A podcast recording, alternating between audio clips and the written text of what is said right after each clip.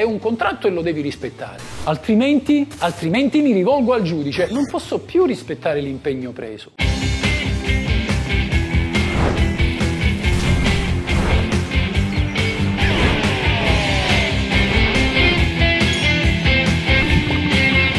Questa è la legge.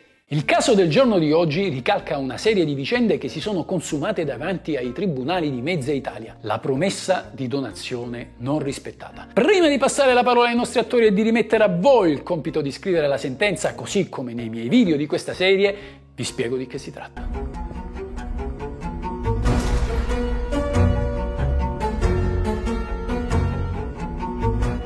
Ipotizziamo che Renato, padre di Leonardo, Dopo aver fatto un sostanzioso regalo in denaro a Nicola, fratello di Leonardo, per dimostrare a quest'ultimo, cioè a Leonardo, di non voler operare alcuna discriminazione, gli promette in donazione la casa in cui attualmente vive. Per rassicurare Leonardo sulla serietà delle proprie intenzioni, Renato gli mette tutto per iscritto su un foglio datato e firmato e anche lo fa autenticare da un notaio, così Leonardo è bello e sicuro che un giorno il padre gli intesterà la casa. Se non che, a distanza di numerosi mesi dalla parola data, Renato non provvede a fare il passaggio di proprietà.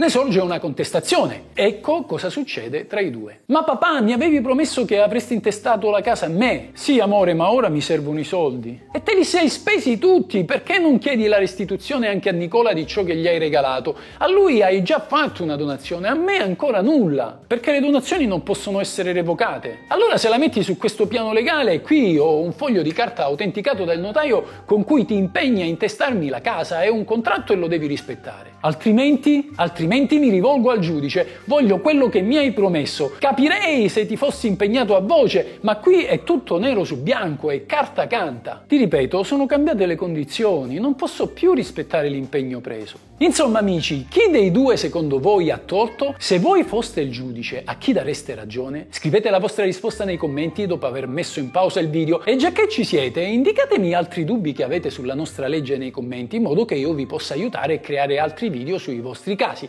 Ora però è tempo di ascoltare la soluzione. Come saprete ormai tutti quanti, visto che siete diventati perfetti avvocati seguendo questo canale, la donazione è un contratto. Non bisogna infatti pensare che il contratto sia per forza lo scambio di una cosa con un'altra, con reciproco vantaggio. Per definizione, il contratto è infatti solo un accordo di qualsiasi tipo tra due o più persone volto a regolare i relativi rapporti economici. Ragion per cui ben può esistere un contratto con un'unica prestazione a carico di una sola parte, come appunto nel caso della donazione. Pur essendo un contratto, la donazione donazione a carattere gratuito. Essa cioè comporta una prestazione a carico di un solo soggetto, il donante.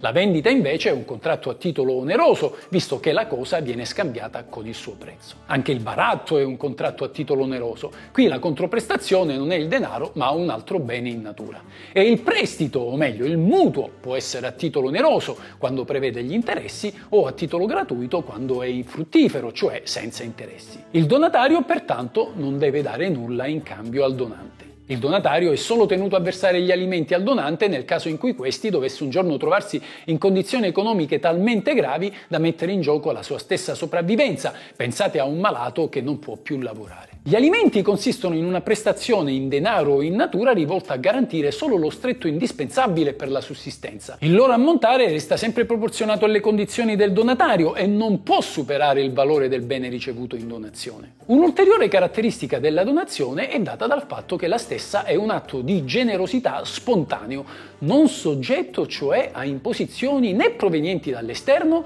né dallo stesso donante. In altri termini, il donante non può obbligarsi a stipulare per il futuro una donazione, perché se anche si tratta comunque della sua stessa volontà, sarebbe comunque una forma di autocoercizione incompatibile con lo spirito della donazione che è spontaneo. Dunque il donante non può firmare un contratto o qualsiasi altra scrittura con cui si impegna a regalare in futuro un bene, come invece succede per la vendita con il famoso compromesso. Il compromesso di una donazione è un atto nullo e così anche la promessa di donazione è nulla. In pratica o si dona nell'immediatezza o qualsiasi altro tipo di accordo non ha valore per legge. Secondo la giurisprudenza, l'atto scritto con cui una persona si impegna a donare, sia pure dopo poco tempo, un bene, mobile o immobile che sia, non ha effetti e può ben essere disatteso dal donante. Le cose non cambiano neanche se la promessa di donazione viene stipulata dinanzi a un notaio. Quindi nel nostro caso ha ragione Renato che pretende di non dover rispettare l'impegno scritto nei confronti di Leonardo, perché quel documento, anche se è autenticato dal notaio, non ha alcun valore per la legge italiana. Questa è la legge.